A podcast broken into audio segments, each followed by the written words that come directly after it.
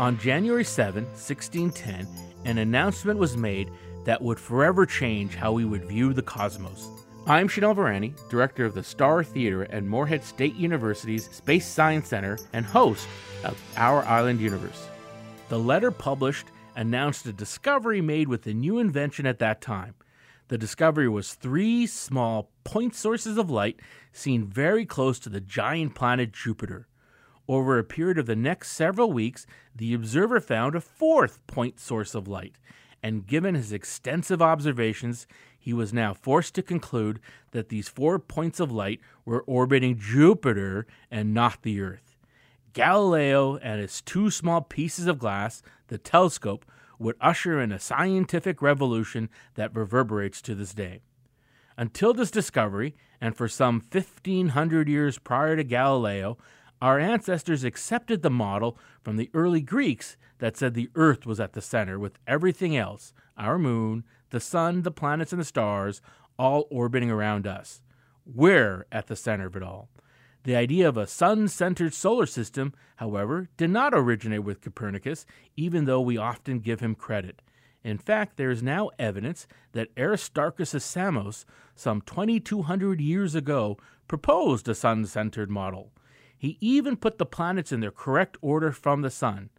However, presenting ideas contrary to that of Aristotle's was unpopular. And while his original text has been lost, there are fragments remaining that tell us he advocated for a sun centered model.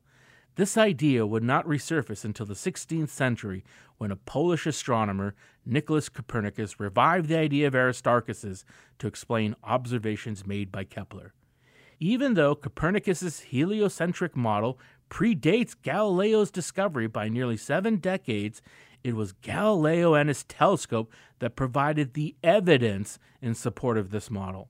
Using the new technological invention of the time, a telescope, Galileo observed the moons of Jupiter, that Venus goes through the same set of phases that our moon goes through, that there are craters on our moon, and of course that the sun has spots on it, all with his telescope. These observations are incompatible with the philosophical, earth centered model of Ptolemy and Aristotle. And so away it went, and with it our earth centered universe.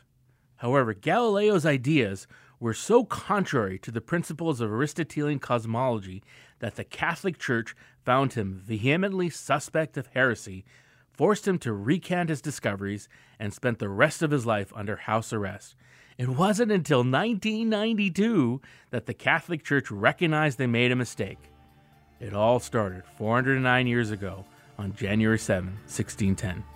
Our Island Universe is produced by WMKY in cooperation with Physics, Earth Science, and Space Systems Engineering at Morehead State University, home to the Ronald G. Eaglin Space Science Center.